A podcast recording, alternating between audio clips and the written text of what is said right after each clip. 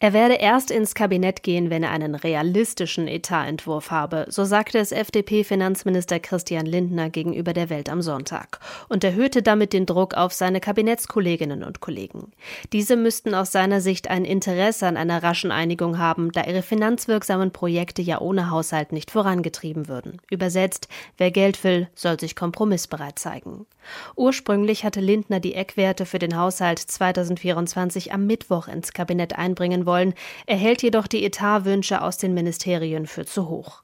Er werde nun einen Vorschlag für das weitere Vorgehen machen, so Lindner gegenüber der Welt am Sonntag. SPD-Co-Parteichef Lars Klingbeil erklärte am Samstag bei einem Abgeordnetentreffen der SPD in Dortmund, die SPD werde nicht zulassen, dass man im Haushaltsstreit Soziales und Verteidigung gegeneinander aufrechne.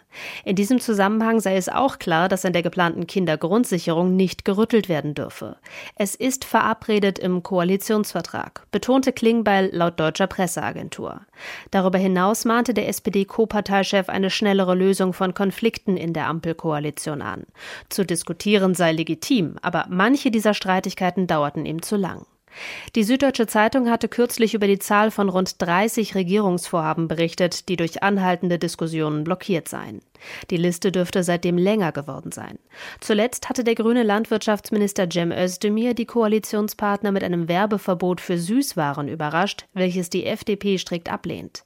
Die Freien Demokraten ihrerseits hatten die deutsche Zustimmung zur Entscheidung für emissionsfreie Autos ab 2035 auf EU-Ebene blockiert, die daraufhin verschoben wurde.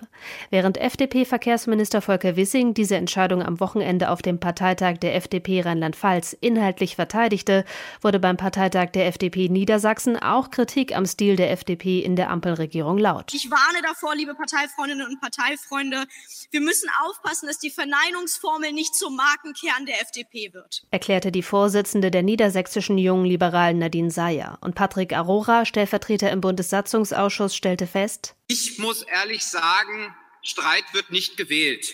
Und für Streit werden wir auch nicht gewählt. Es geht sicherlich darum, liberale Inhalte darzustellen, ja. Aber ich glaube, dass es wichtig ist, dass man in einer Koalition, und wir sind diese eingegangen, dann auch gemeinsam Dinge nach außen vertritt. Das gilt für alle Beteiligten, wenn man sie denn gemeinsam beschlossen hat. Es gab jedoch auch Forderungen nach einem Austritt der FDP aus der Ampelkoalition im Bund.